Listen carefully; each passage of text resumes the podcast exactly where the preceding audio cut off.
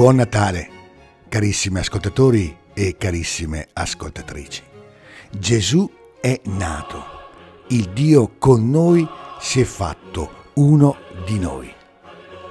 Ogni giorno la Chiesa ci fa pregare alle lodi il Benedictus, il cantico di Zaccaria. Ed è anche l'ultimo testo evangelico che l'Avvento ci consegna nell'Eucarestia del 24 dicembre.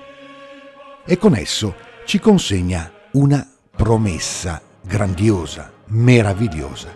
Ci visiterà un sole che sorge dall'alto. Ecco qualcosa di sorprendente. Si parla di un sole che sorge, ma dall'alto. Ora, il verbo sorgere allude a qualcosa che si alza dal basso verso l'alto. Ciò che viene dall'alto piuttosto discende.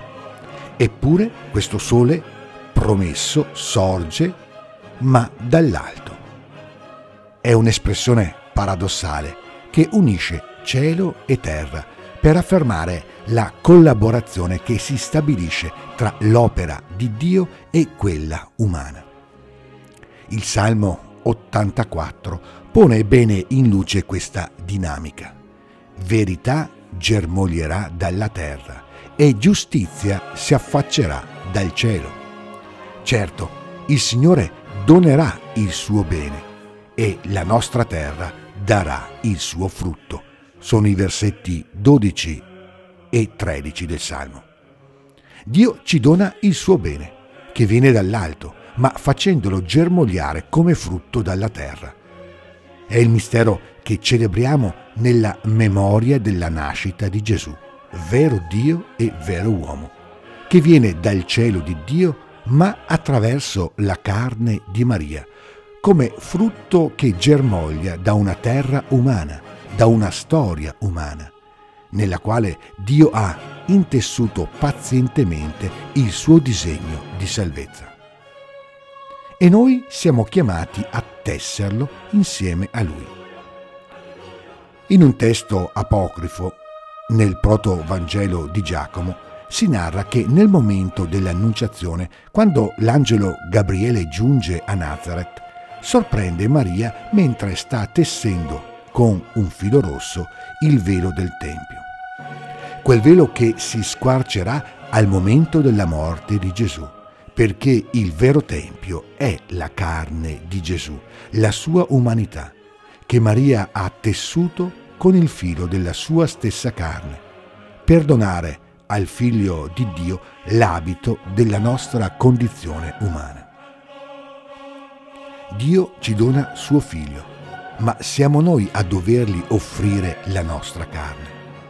Celebrare il Natale significa allora fare memoria dell'incarnazione del figlio di Dio nella consapevolezza che tale memoria ci impegna a tessere insieme a Maria l'abito di quella condizione umana nella quale egli è venuto una volta per sempre, ma nella quale continua a dimorare secondo la sua promessa.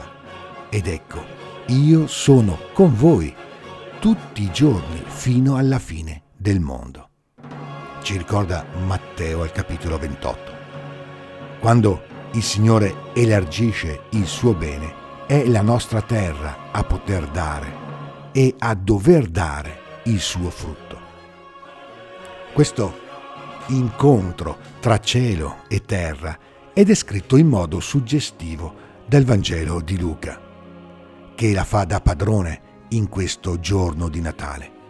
Improvvisamente, nella notte che avvolge la terra, in quella notte di cui parla il profeta Isaia, una grande luce rifulse e la gloria del Signore avvolge dei pastori che vegliano all'aperto sulle loro greggi, mentre un angelo annuncia loro una grande gioia.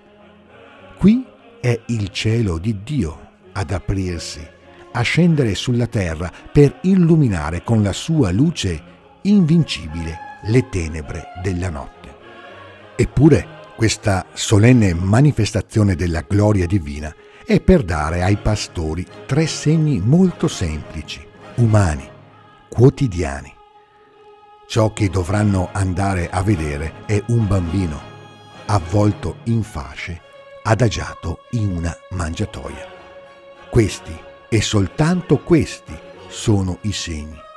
Lì non ci saranno più angeli, nessuna luce, nessun canto.